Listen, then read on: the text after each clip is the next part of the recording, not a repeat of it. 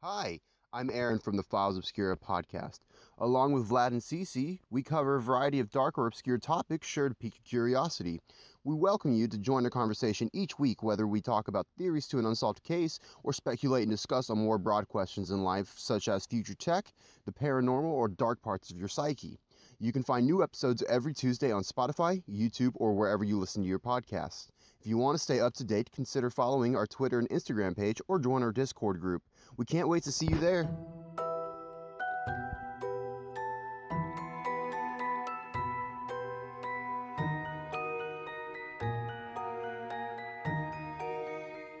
Hey guys, this is Crystal, And I'm Elle. and welcome back to Alternative Interests. Welcome back. Thanks for sharing us with your friends. Thanks for coming back yourselves. Thank you. I think we can just kind of jump in. We don't really have any business. I never have business, it's very seldom. Yeah. I try not to until the end because I know people usually like to hear us just kind of get started. And when we're done talking, you can just stop listening to us. Yeah. That's what I like normally. Yeah. I am I'm that person who skips everything. I'm that asshole. Whoa, I didn't mean that. I am not an asshole. And they aren't assholes, but I am one of you. I don't know. Some so it depends on my mood. So like depending on if I feel like hearing some chit chat, it changes which show I listen to because I have a couple shows that like just Mm. get right down to it. Yeah. Well, it's the uh the busy work beforehand. I always skip it because I don't feel like it's relevant towards me. Oh, I like I like getting to know the host, so I like listening to it sometimes. Wow, I'm mean. Okay. Two different people. Yep. Usually I'm the mean one. I know, but here's the thing. I'm like superficial like if it doesn't do me anything, I don't Yeah. care. I get it. Yeah. Sorry guys. I mean let's get to alright. it. Uh, today's episode was requested by Suzanne Robertson. Thank you so much. Yeah, I didn't know anything. I had never heard of this case before. Neither have I. And actually, Suzanne mentioned when she requested it that no other podcast has covered this before, which I did a double check. I couldn't find any episodes on it. So we be the first. We're like we might be, first comment status. possibly, but it's insane to me that this has not been covered by anyone else just because there's so much that happened because of this. I mean, where is it? Washington. Uh, this took place in Washington. Yeah. I'm gonna um spoiler alert that. Maybe that's why I don't feel like too many people talk. Um, I'm not trying to diss, and maybe it's because of like the podcasts I listen to. They don't really focus on like Washington. We have too much going on, That's or like we over focus. That's funny because most of the podcasts I listen to do focus on Washington because, Because- we have so much going on God, we here. have so much going on here. so many issues. Okay, well, I mean, Yeah. So what what's crazy about me like not this not being covered is that it resulted in something really really good happening and you don't really get very many happy endings with true crime stories. yeah, not normally. And this one I mean it's not an overwhelmingly happy ending, but it's an overall happy ending if that makes sense. It'll make sense at the end. We can get going. Wednesday, December 11th, 1974, was unseasonably warm in Clearview, Washington. So, anyone who doesn't live in the Pacific Northwest, we don't really get a winter most of the time. yeah, We get like the rainy season and the not rainy season. yeah. Well, I mean, on the west side, on the east side, they get snow, Yeah, but they- it's like unless you're in like the northeast part of Washington or up in the mountains. or up in the mountains. yeah, we don't really get There's winter. Yeah. There's like this section of Washington that gets like a kind of a winter, but Yeah. it's like a very bipolar winter. That's really like maybe a month long, and then we're, we're back to nothing. Yeah, and the rest of Washington, like in the stereotypical foresty part of Washington, Yeah. because most people don't know that the desert side exists. we just think it's a part of Idaho. I'm sorry, my friends. Yeah, most people don't realize that Eastern Washington is actually very dry and nice and sunny and hot and basically desert over there. Yeah.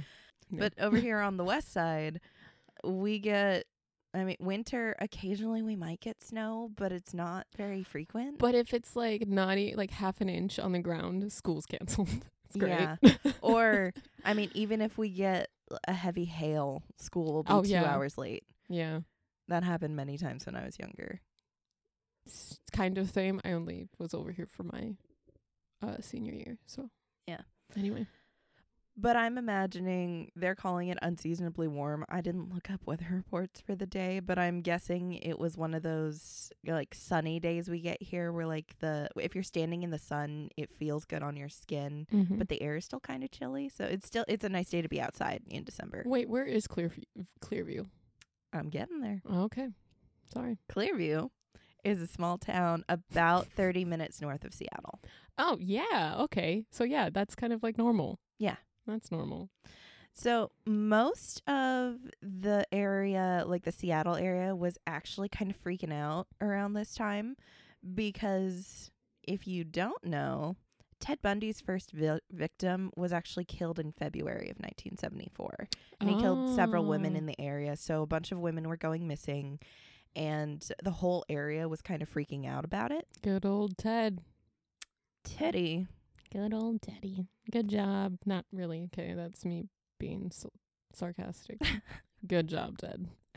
Um so even though Clearview is only about 30 minutes from Seattle, people really weren't concerned. It was one of those kind of sleepy small towns where people were like, "Oh, nothing bad ever happens here." Nothing bad ever happens here, and that's why bad things happen there. Yep. You guys jinx it.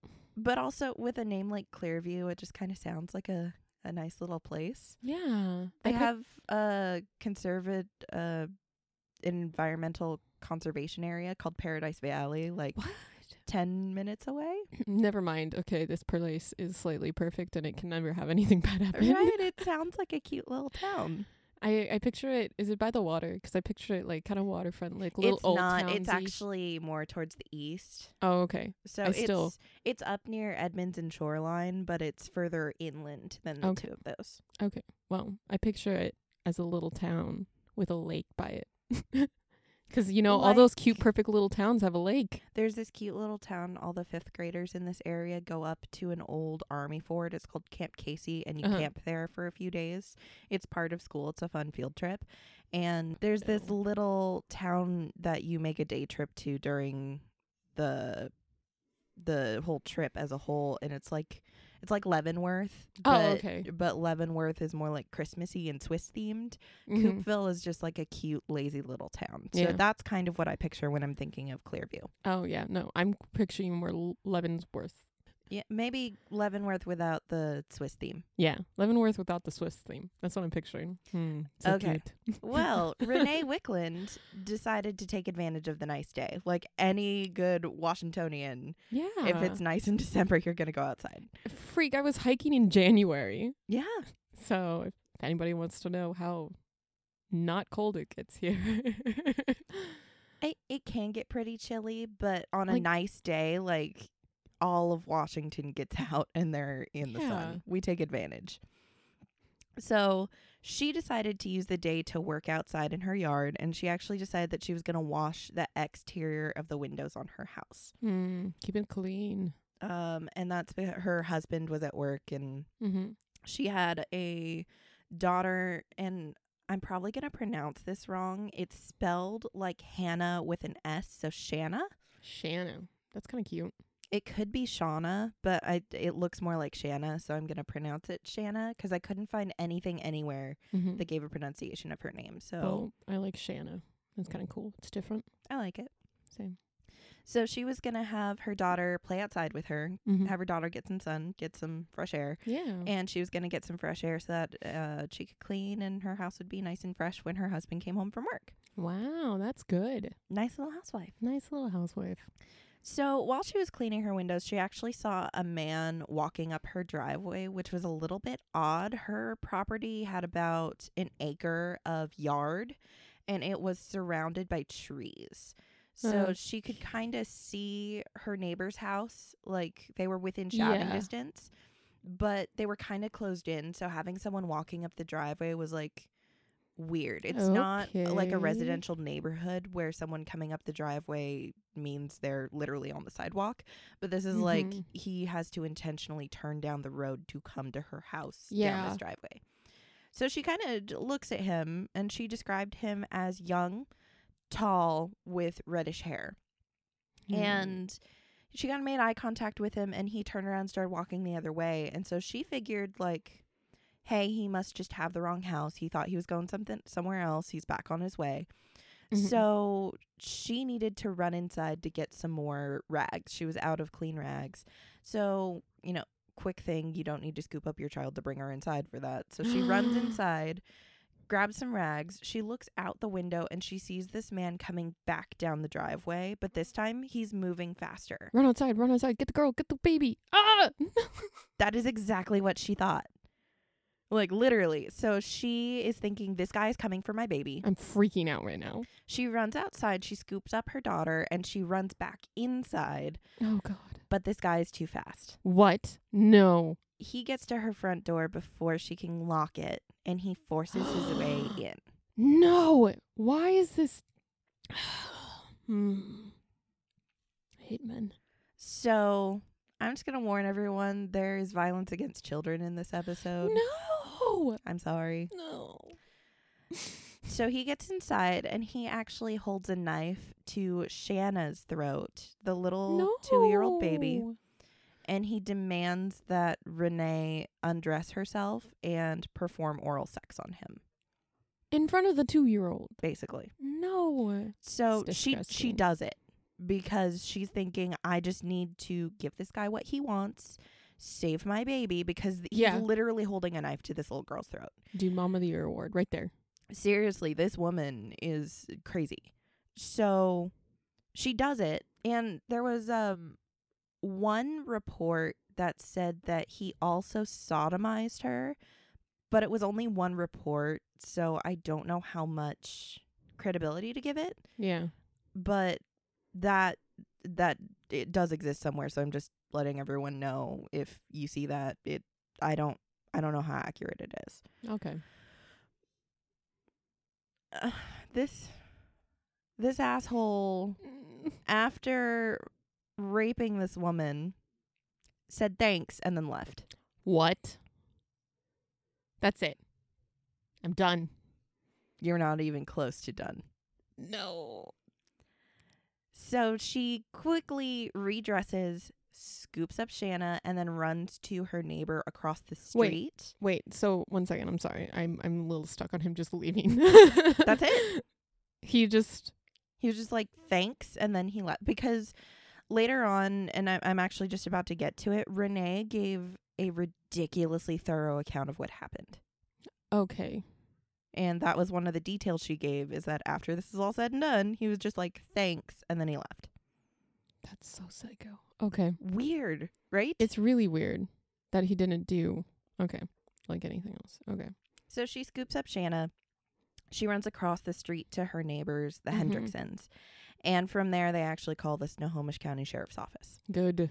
So Renee, like I said, Renee was able to give a really thorough description of the attack and also of the man because you know she got a pretty decent look at him when he was walking Yeah. down the driveway the first time and then I don't think she was blindfolded during the actual attack so she was able to like remember a bunch of Mhm. stuff she actually was able to tell the police that she remembered a faint with a whiff of alcohol on his breath too Okay.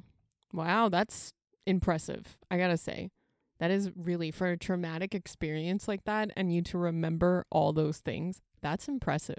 I think it's more impressive that she remembered it right away because usually, like, stuff like Yeah. that gets repressed really quickly. Yeah. So it takes a little bit of coaxing to get those details out. It sounds like she was just on it Yeah. from the start. Well, yeah, that's that's when I'm like super impressed with it. Like, Yeah. Dang. So detectives actually kind of already knew who she was describing. It was a man named Charles Rodman Campbell. Well, fuck you, Charles. So we're going to learn a little bit about Charles now.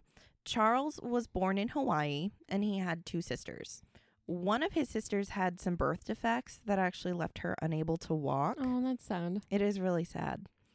And I don't know exactly when it happened over the course of his childhood, but sometime in his childhood, his parents actually moved to Edmonds, Washington. Mm-hmm. And that's where his grandparents lived. His mother, uh, there's not a whole lot of information on his family. So his mother was just a sales clerk. Like Okay. that's that's literally all I could find about her. And his father was a violent alcoholic and Oh. he beat the children. That- When I when I read that, my first thought was I sincerely hope he did not beat the disabled child. Yeah. Yeah. I feel like there's a special place for assholes who do that. Yeah. What's sad is that Charles was actually regularly bullied at school because his daughter, Oh. not his daughter, because his sister uh, was disabled. He got teased for that, What? Oh, which doesn't make any sense. no, it doesn't. That that's not something he can control. Okay, Right. I can say I can see them teasing her and then him standing up for her Yeah. and maybe getting some of it, but like, Yeah, no, no. he was teased because he had a sister that was disabled. Children are horrible sometimes to other children. Right. But then they also teased him because he was born in Hawaii. Oh, what? That's the coolest thing. That doesn't make any sense either. Like, children are shitheads. Like, they really are. So eventually his parents actually ended up abandoning all of the kids with the grandparents. Oh, Yeah, they just they parents. didn't they didn't care to be parents, so they just kind of like shoo shoo over to the pa- grandparents' house. But what's sad is the grandparents didn't really know what to do with the kids, so all of them just kind of got neglected. Charles actually grew up to be a really angry and resentful kid, and honestly, I don't I- blame him do not blame him at all for that. for being resentful towards people and maybe even being slightly like And acting out a little yeah bit. and acting out and maybe being a jerk to people attacking other people i don't cannot justify Yeah, Charles actually started getting in trouble with the law in his teens. And you know, with an upbringing like this, when you're neglected by both your parents and I then mean- your your grandparents as your guardians, yeah you're you're going to act out. It's kind of what happens. Honestly, he was probably looking for some kind of attention from Yeah, someone that he, he- just was not getting. he needed some form of attention validation he needed control because that's like one thing from studying children a little bit is that they actually kind of like a kind of like a dog they uh are drawn to authority so Right. like sometimes i wonder if that's why kids get in trouble a lot because the authority part of it Honestly, it is because so many children and this isn't this isn't for all kids, but some kids they don't have any sort of structure in their life. yeah So it's almost like they get in trouble so that they can have access to structure, yeah which is really sad. and the attention that they get out of it, which Yeah. is another big thing a lot of neglected kids. because when you're not getting attention at home, Mm-hmm. just being yourself is like you have to do something drastic to get the attention. especially from like adults, yes. And I feel like that's what happened with Charles and which I feel horrible for. It it just didn't turn out well for him. Yeah. So he actually ended up dropping out of high school and he ended up marrying a 22 year old woman. I don't know how old he was. I saw one place say he was 19, but I couldn't find a source for that. Hmm. Maybe he just likes them older then. Well, they were divorced less than a year later, Sounds familiar. and his ex wife actually had a baby. oh, Well, like with him? yes, with him. Okay. Hmm. He was ordered to pay $75 a month in child support. That's nothing. We're talking about the 70s and 80s. Oh, though. okay. Okay. 60s, 70s. Yeah. Okay. and he was actually not given visitation rights because it was found that he was neglectful and abusive to both his ex-wife and his daughter. I wonder. I mean, This is just w- the cycle repeating itself. yeah, I was gonna say this is definitely. I wonder why, but like, I I don't, and I shouldn't say. I wonder why he's doing this because you know why. I know sad. why, and it's something that you shouldn't. You should break the cycle, man. Come on. It's hard to break the cycle when you're not given the tools to break the cycle, though, and he definitely was not. No. So his criminal record was actually peppered with thefts, burglary, burglaries, drug charges, and larceny, just to name a few. At the time that he attacked Renee, he actually had charges already pending against him for carrying a concealed weapon, oh god. assault, and resisting arrest. Oh god. So wait, if he had a concealed weapon, I does it say like what kind or No. cuz I was going to say if he broke in and was there, he might have had something wow. Okay, he might have had something on him. That would have been scary. Well, he had the knife on him when he got there, so Oh. you know, carrying a knife that's big enough c- counts as a concealed weapon. True, true, true, true. So I really don't know what happened, but it took them two years to catch him. 2 years? Yeah, I don't know what happened. He could have freaking done a lot more harm. well, thankfully, when they actually picked him up, Renee picked him out of a lineup right away. Oh, yeah, cuz even she's a years later. badass. Yeah. she's a badass and she's like, "I remember you. I have it etched in my mind because you're an asshole." Yep. So he was taken to trial, and Renee and her neighbor testified against him. Good. He was found guilty of first degree rape, and he was sentenced to 30 years in prison. Okay. How long is nor- a normal like rape prison sentence? Because I would years. It would depend on the severity.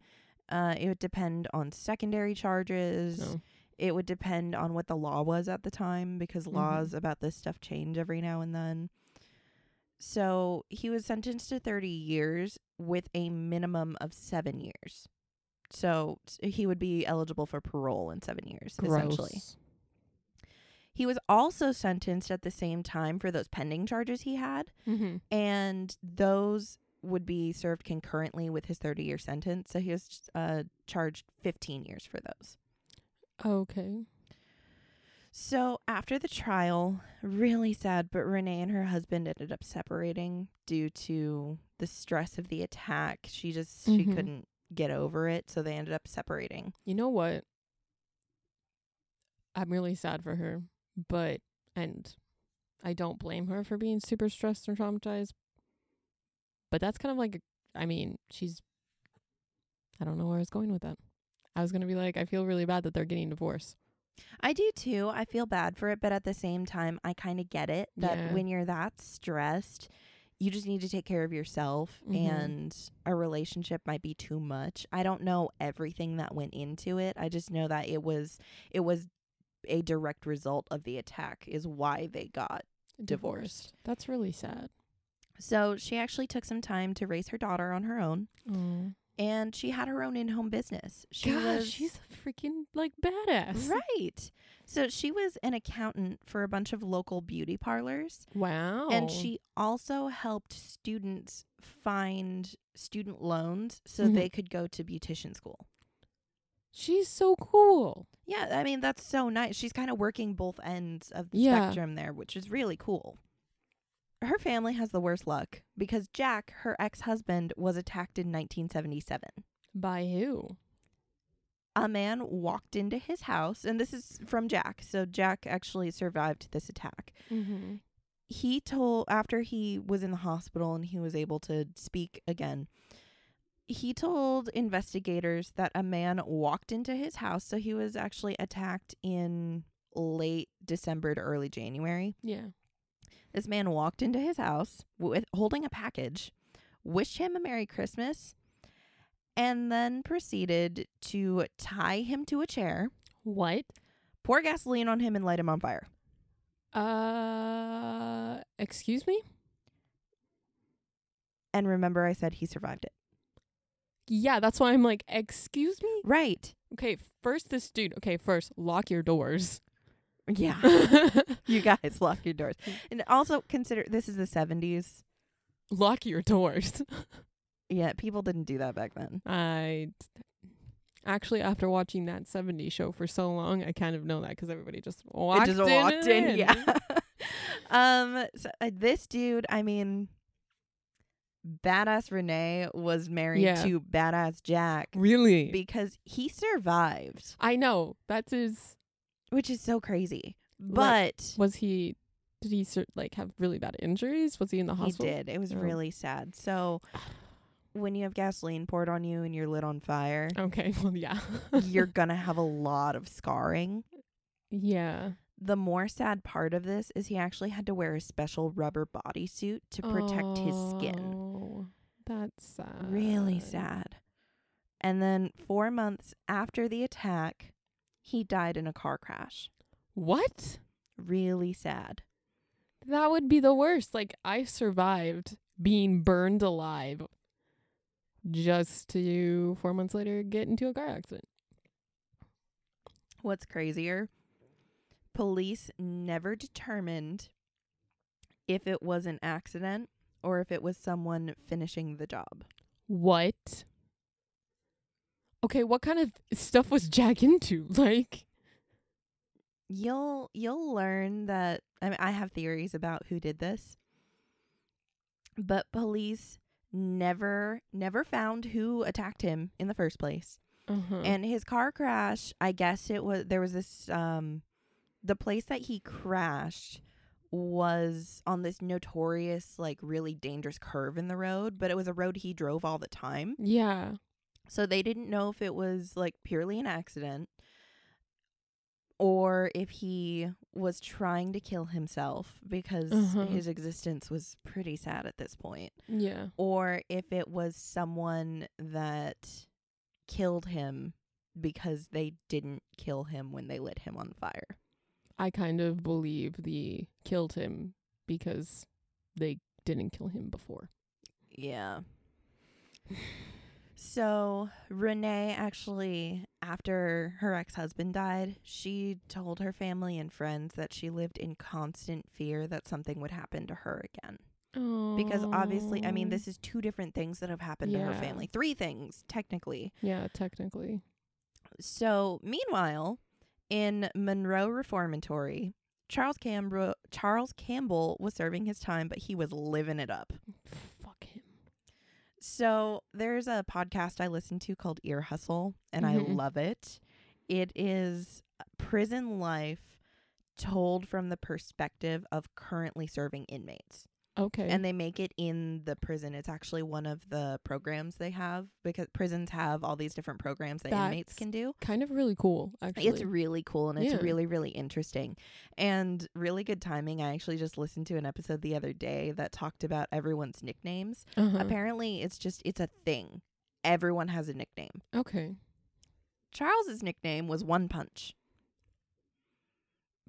And it's because he was known for having a temper and known for using his fists. And I guess he was so like in shape that like if he hit you, it was like one punch and you were done. that kind of there's this um there's this anime called One Punch.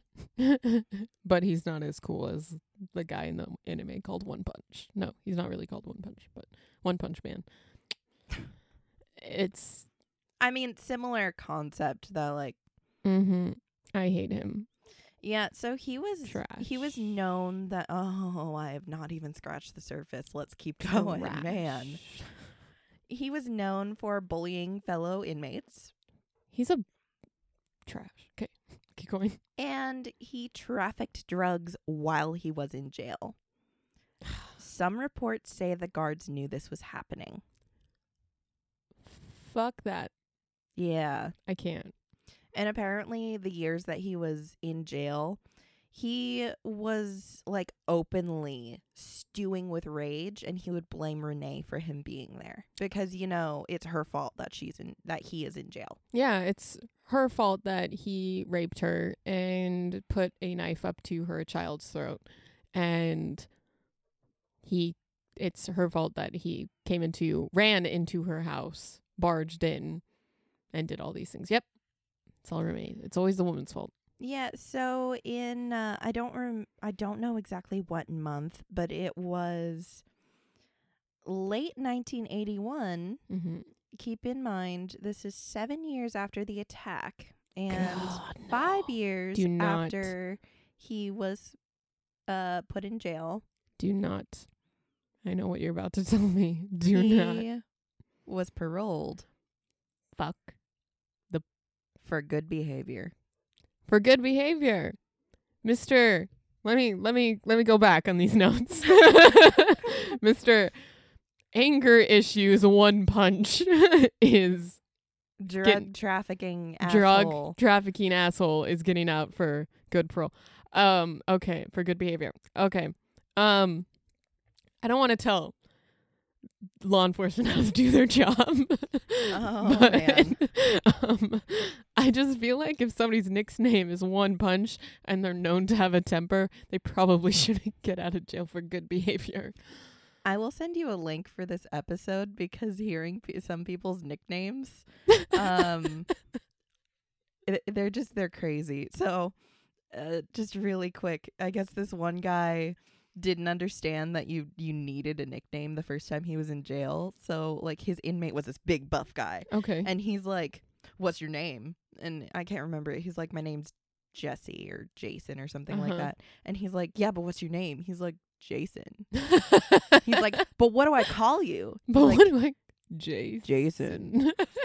and he's like, That'd be me. "No, we gotta we gotta find you something." So he was like, "By the end of tomorrow, we're gonna have you a name." So he's trying to figure out like, what do you like? What what are your hobbies? And That's so okay. well, to give him a name because your nickname has to be something about you. But it So he's he's like picking at him, and finally he's like, "Well, I I'm kind of into cars. Like I think they're cool." he's like, "We got something there." So the next morning, he's like, "Have you thought of a name?" And this guy, being a total like smartass, he's like, "Manifold." manifold. And his cellmate was like, "Yeah, badass." So his nickname was Manifold for a while. manifold. Yeah. Nicknames mean nothing. okay, we're gonna keep going. So it sounds like Charles was released on good. He mean he was paroled. fuck. It sounds like he was put in what sounds like a halfway house, but like a more restrictive one. Good. I they- mean, at least. Well, they called it a work release residence, Yeah, whatever. which sounds like a halfway house with like a little bit more rules. Um, it was located in Everett, which is about 10 miles away from Clearview. That's too close. I'm going to say right now, the parole board actually would later claim that Charles Campbell's record had been concealed from them. Huh? Yeah, they claimed that some of his infractions while he was in jail weren't properly recorded and provided to them. Huh. I think they just fucked up real good and they don't want to admit it. Which is it's law enforcement, of course they don't want to admit it. Yeah. Um. Hmm. I just. So the minimum sentence he was supposed to serve was seven years. Some places say seven and a half, but seven, seven and a half. He served less than six. Fuck everything. I am done. I'm done. Through public records requests, Charles got copies of trial transcripts from his trial I'm about to flip this table. because you state your name and your address before you give your testimony. I'm done. I'm leaving right now. He got the Hendricksons and Renee's addresses. I'm leaving. In January 1982, Renee and the Hendricksons both actually reported saying that they found large footprints in the snow outside their homes. I'd be so scared. Renee had this dog also that around the same time they saw the No. footprints. Nothing should happen to the dog. No, no, the God. dog was just freaking out, like barking. And I guess this dog never really barked. So that kind of ramped it up. I mean, she's Okay. already freaking out. Yeah. saying that she's Scared. always afraid Yeah. Because of one what happened to her and two what happened to her ex-husband Mhm. but now she's seeing footprints in the snow outside her house I would be crying. and her regularly chill dog is like freaking out at I something would outside be crying. I'd be calling the police and crying and being like, "There's somebody outside my house." so easter sunday Oh, that year was april 11th 1982 renee was actually diagnosed with strep throat and she was ordered to bed rest Oh. So Wednesday the 14th, Barbara Hendrickson, her neighbor, had been friends with her. She and Barbara grew really close after her attack, and they were just like the cutest neighbors. And this is like Barbara went by to check on her while she was sick. if you tell me anything happens to these Hendricksons folks, I'm going to scream in this mic. And you're looking at me, and I'm gonna. s- Ah, okay, let's keep going. Let's keep going. No. So she she went by and she checked on her that morning yeah. and Renee was in bed watching TV, trying to read the typical stuff Yeah. you do when you're in bed sick. So Barbara said she would come and check by on her again later that afternoon. And like Barbara is the freaking cutest. Yeah. Like this adorable best neighbor. Yeah. I hate Aw. people. I don't want people coming into my house. But like, I would love a neighbor like Barbara. But at the same time, so this is really funny. I say that I hate people and like stay out of my house, don't check on me, but I am the Barbara neighbor. Yeah.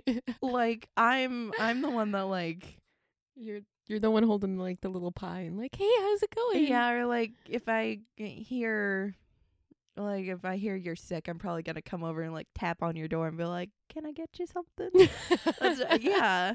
Yeah. No, that's I'm I'm not Barbara. I mean, I I actually left a note for my downstairs neighbor because she was uh, during COVID. I could tell she was laid off because her car never moved. yeah. Um, I actually left her a note with my phone number on it so that she could text me if she needed groceries. Gosh, Crystal over here, she's a freaking saint. saint. I have to take a moment right now and get ready to scream. Oh. Renee was Stop. never informed that Charles was released. Isn't that like a big, big thing that you're supposed to do? Apparently, they didn't. I just, And actually, at the time, there was no law requiring it. I'm going to throw this mic at the wall. So I'm actually going to tell the story from Don Hendrickson's point of view right now. That is Barbara's husband. So he said that that, that Wednesday, um, Barbara went out to get the mail from the mailbox, and Shanna, uh, Renee's daughter, who is actually nine years old at this point, was walking home from school. So Barbara told Shanna, "Hey, when you go inside, tell your mom I'm going to come over in a few minutes. I'm going to make her some jello because, you know, strep throat, she can't eat a Yeah. whole lot, but that'll be nice and soothing on her throat. So I'm going to come over and I'm going to make that for her. Mhm. So then Barbara left the house really shortly afterward to go over to the house. I mean, it's just right across the street. Yeah. Bring the mail inside, grab supplies for jello, walk back out. Yeah. Couple minutes. Barbara didn't return home after about two hours, so Don decided so mad. Don decided to go over and just check on things.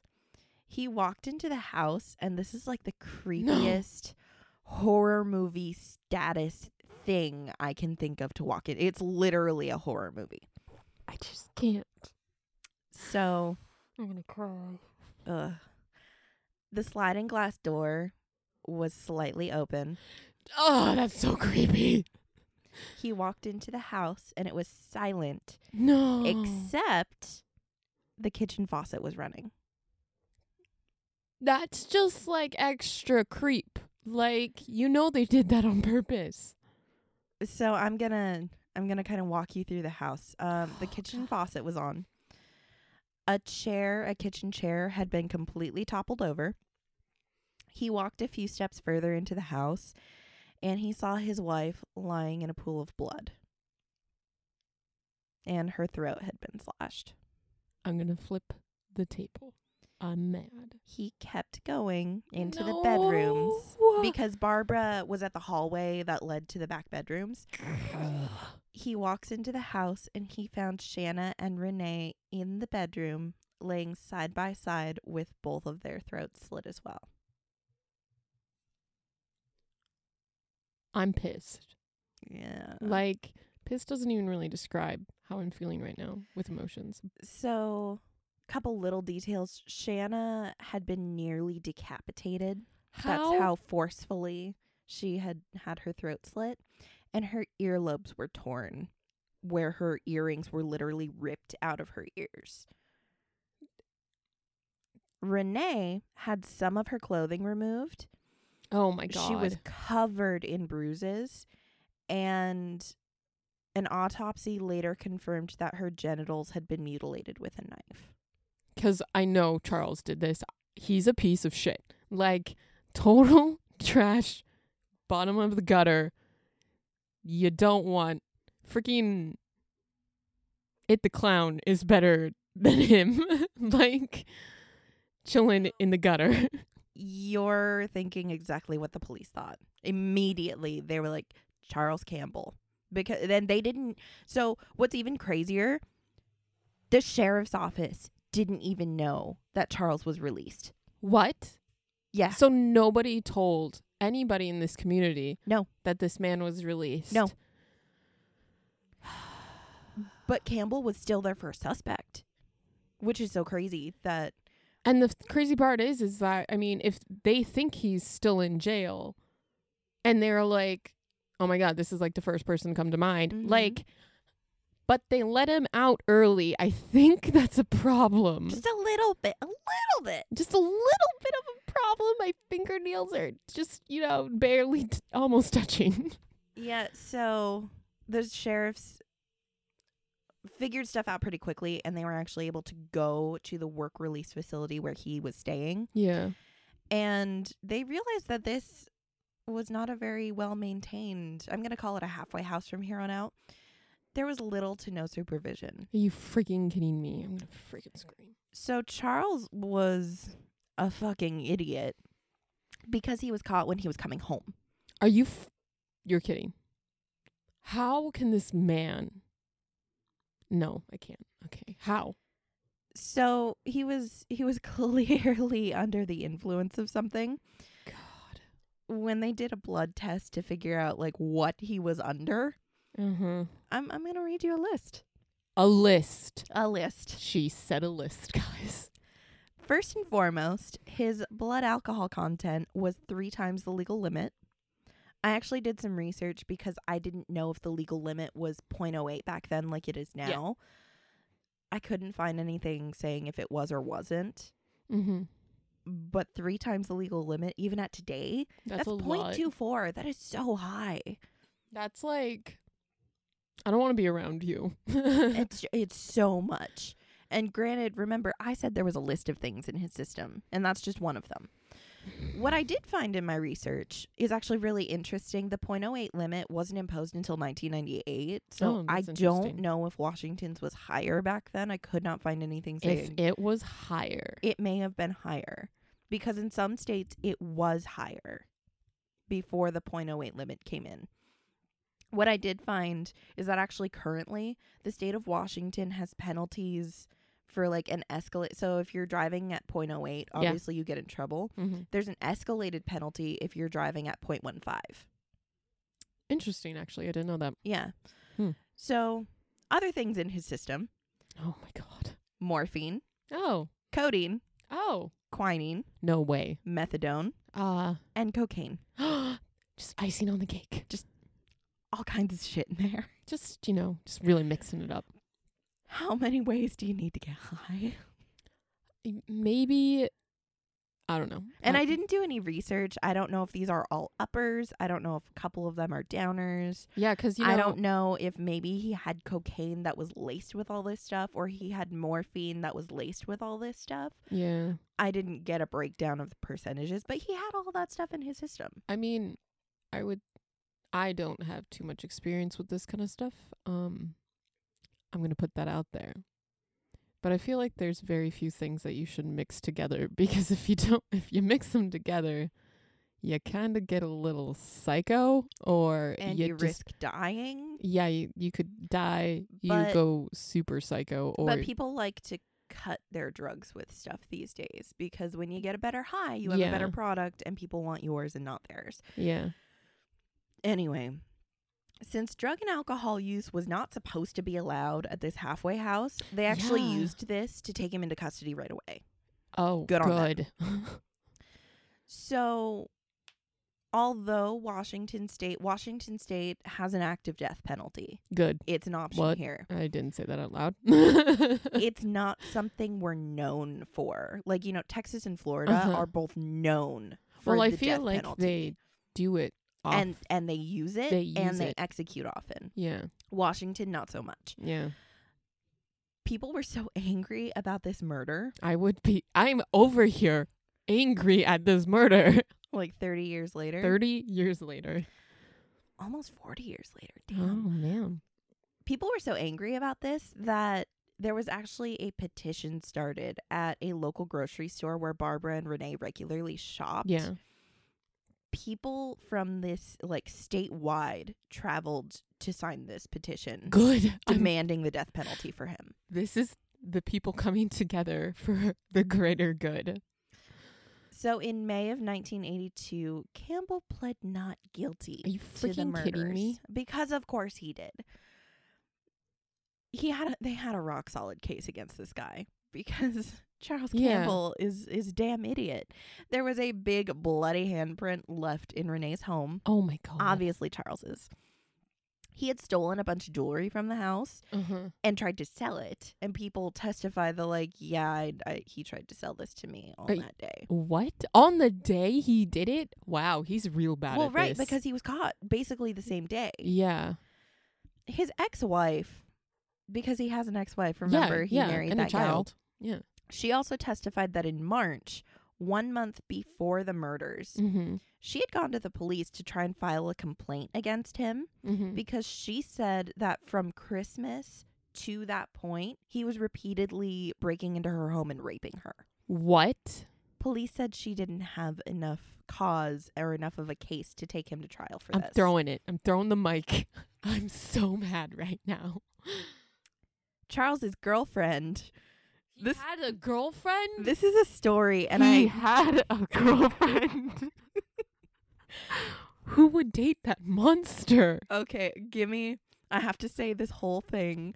Please don't interrupt. be- And I know you're gonna want to. I'm walking. I'm going as far away from the mic as possible right now. Okay. So while Charles was serving his sentence for attacking Renee that first time, he met a nun who was working as a volunteer in the prison, and she was working as a drug and alcohol counselor. They got a little too close. And actually that that podcast Ear Hustle does an episode on this. It's called Overfamiliarity and volunteer programs are very strict about overfamiliarity with volunteers mm-hmm. and they have rules that you know if you're starting to feel like you're getting overfamiliar Yeah. You need to quit the program. They're like if you want to quit the program and then go be in a relationship with them do it but you cannot do that and be a volunteer. It is not Mhm. allowed. Yeah. it it risks the integrity of the volunteer programs when that happens. That makes so the programs are always like this woman was a nun. She actually ended up having a child with him. And she later is she's referred to as his girlfriend and the morning of the murders he spent that morning at her house drinking so he was pre-gaming at her house that morning Pre-gaming, pre-gaming to go murder people. yeah she actually testified that she noticed one of her kitchen knives missing when he left her house that day Are you freaking? I like how that. No. Mm-mm. Okay. I'm so done. She also testified that he would frequently say how much he hated Renee. And he actually admitted to driving by her house several times.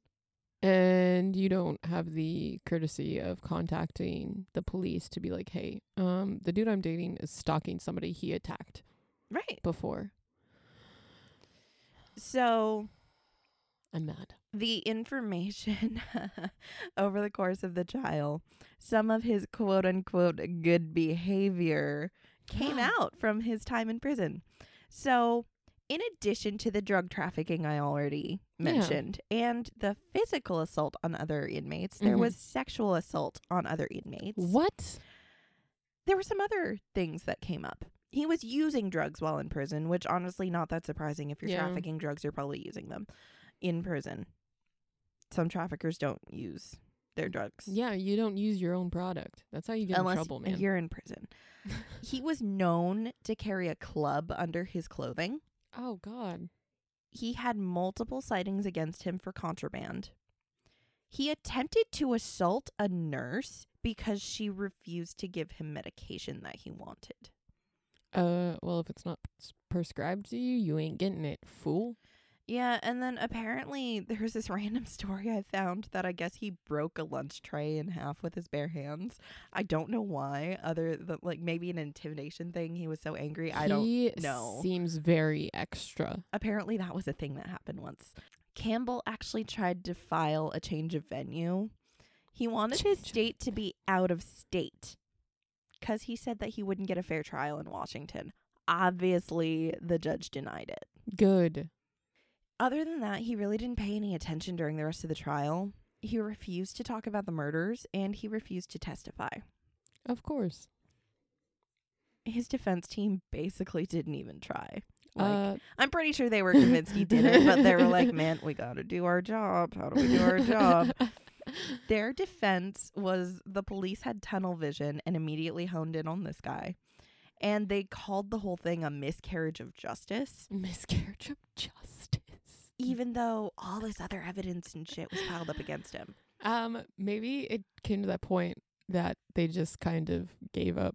I mean, like like you said, they just kind of like gave up. They're like, we had to do our job, but like, uh, Yeah. we don't even want you winning this. Yeah. At least So- sometimes I hope that's kind of fun. I actually I'm I'm going to go back. I I hope that wasn't the case because that's actually grounds for a mistrial. Oh, If the poop. if the offender feels that their defense did not try everything in their power to get them off, Yeah. they can actually appeal a mistrial Mhm. due to insufficient what is it called? Insufficient Evidence or no, or inadequate counsel. Okay. Inadequate counsel, that's what it's called. Wow. Look at her. So I I hope that that wasn't the thing because then that would have obviously it wasn't. He didn't get a gonna say. retrial. Um but you you don't want to just give up like that. You want to Mm. give legitimate defenses and that could have been just the only legitimate defense they could think of. Yeah. So the jury began deliberating on November 26th, Yeah. 1982. Mhm. It took them 4 hours to find him guilty and they recommended the death penalty. So this jury is like They're- acting quick. They're like, get him out of here. Chair today.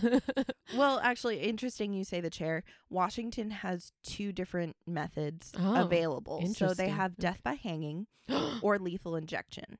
Mm. The inmate gets to choose. Crap. I wanted him to hang.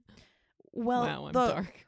well, the whole thing is if the inmate refuses to choose, the law in Washington actually has a provision for that. In this case, Charles is a damn pussy and he didn't choose. Washington state law at the time Uh-huh. said that if the inmate doesn't choose, it automatically reverts to hanging. Fuck yeah. Campbell spent 12 years appealing his sentence to, and appeals go through a bunch of different courts. And Yeah. basically,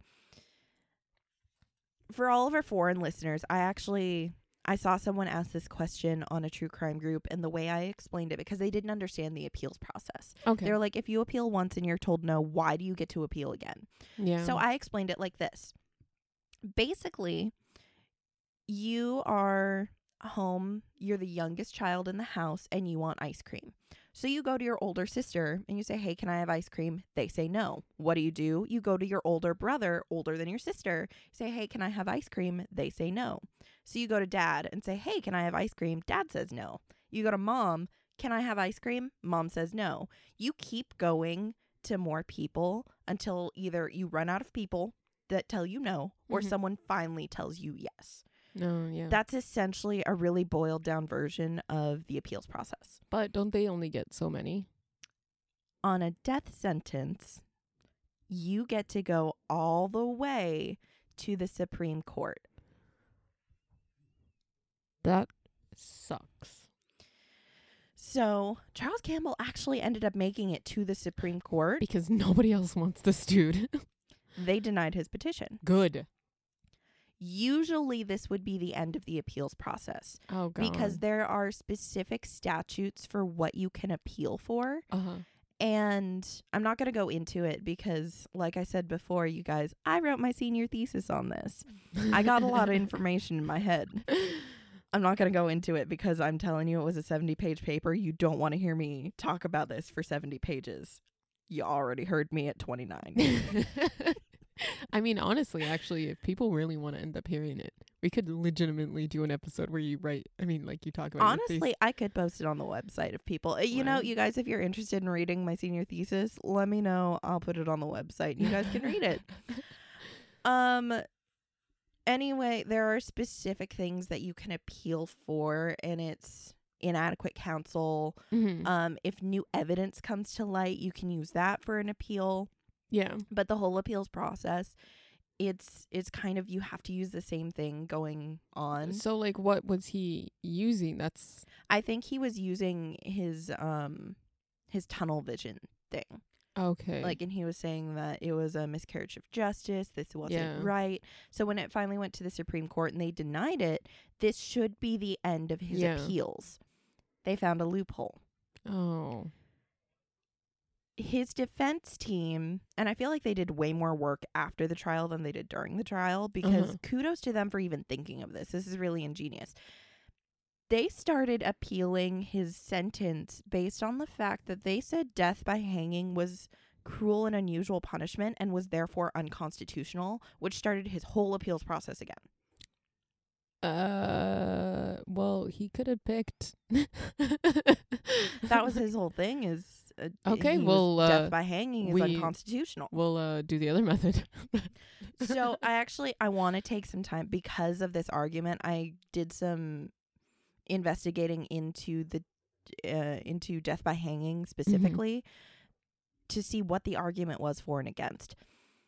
It's actually really interesting, and Mhm. I'm gonna read. Um, it is it is from the 1969 U.S. Army Manual, and I guess it's like the actual statutes they use when they are doing execution by hanging. And so this is a quote from that manual.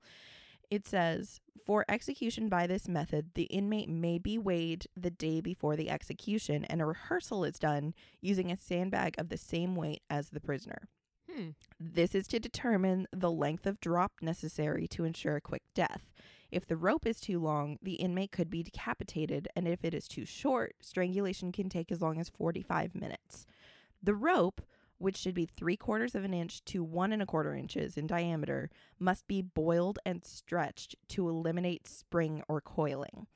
The knot should be lubricated with wax or soap to ensure smooth sliding action. That's like So it's very really it's very precise. Yeah. So it goes on, and I didn't include it here, but there's actually rules on how you tie the knot, where the knot is placed. It actually Wow. the the rules they use actually require the knot to be placed right behind the left ear because the torque necessary to Mhm. break your and it's actually the cervical spine that they need to break it can't be anywhere else the cervical spine is what causes near near immediate or immediate death Uh-huh.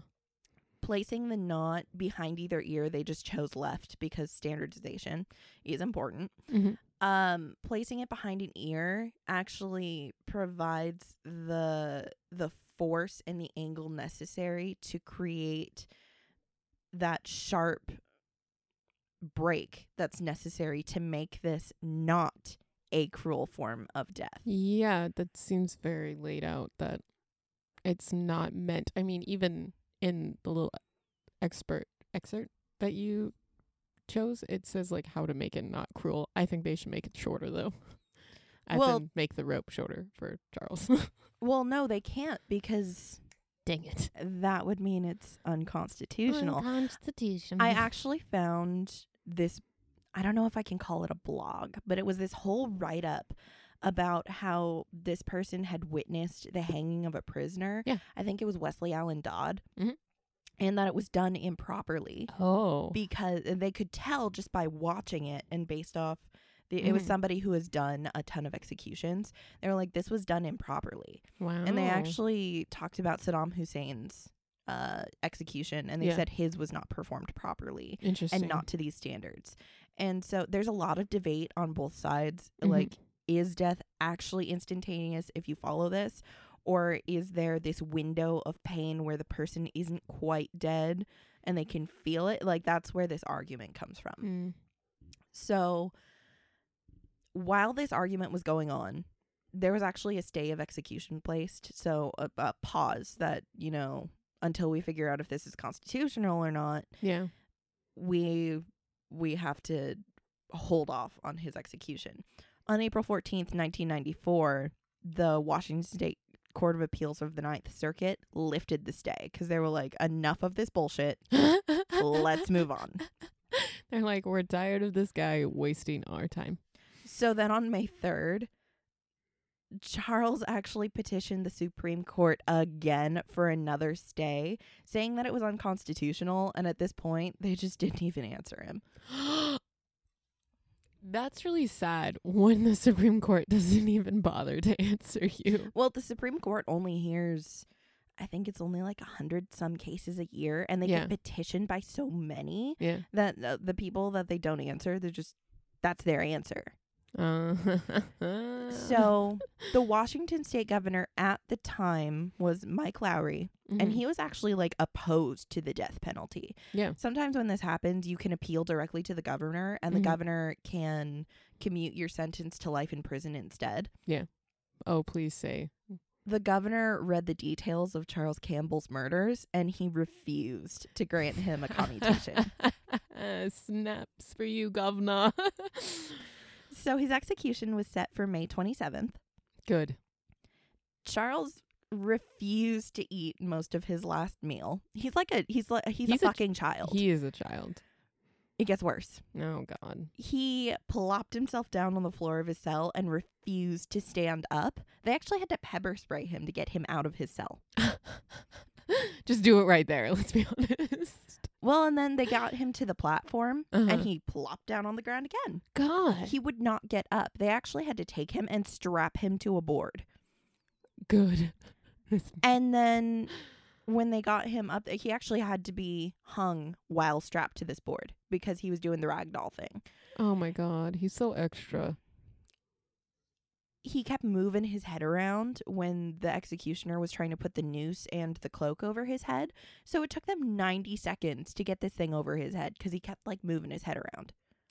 How many issues do you have to have to just not be like, I cannot avoid this? Yeah.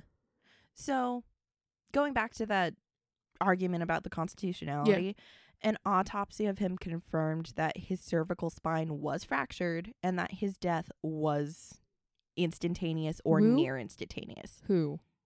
I mean, that's good. Good hanging. while while guards were cleaning out his cell later, Yeah. like after all of this, they found a four inch piece of metal that he was in the process of sharpening into a knife. Did he want to kill himself or did he? Oh, you know he didn't. He was going to try to kill other people. Probably the guards. Oh There's actually, uh, it was not Mike Lowry. It was a different governor actually visited him on death row and he spat at them. God. Like this he is, dude is trash. he's just such, such a child. I can't. the frustration on your face. The aftermath of this whole situation actually led to a few lawsuits. Yeah. Campbell's ex-wife sued the state for negligence because Good. one, they allowed him to be released, and Yes. two, they didn't take her seriously when she tried to like file something against him. Yeah. Renee's mother filed a lawsuit t- seeking damages for negligence Uh-huh. because she lost her daughter and granddaughter. Mm-hmm. She received a settlement. I could not find what the amount was. God, I wouldn't have. I would have been a bajillion million dollars or nut or. Don Hendrickson, uh, Barbara's husband, he, he actually received damages. He was granted damages for the negligence. yeah. He received nine hundred and fifty thousand dollars Wow. in today money. That is two million two hundred and seventy six dollars, and yeah, two million two hundred and seventy six thousand dollars.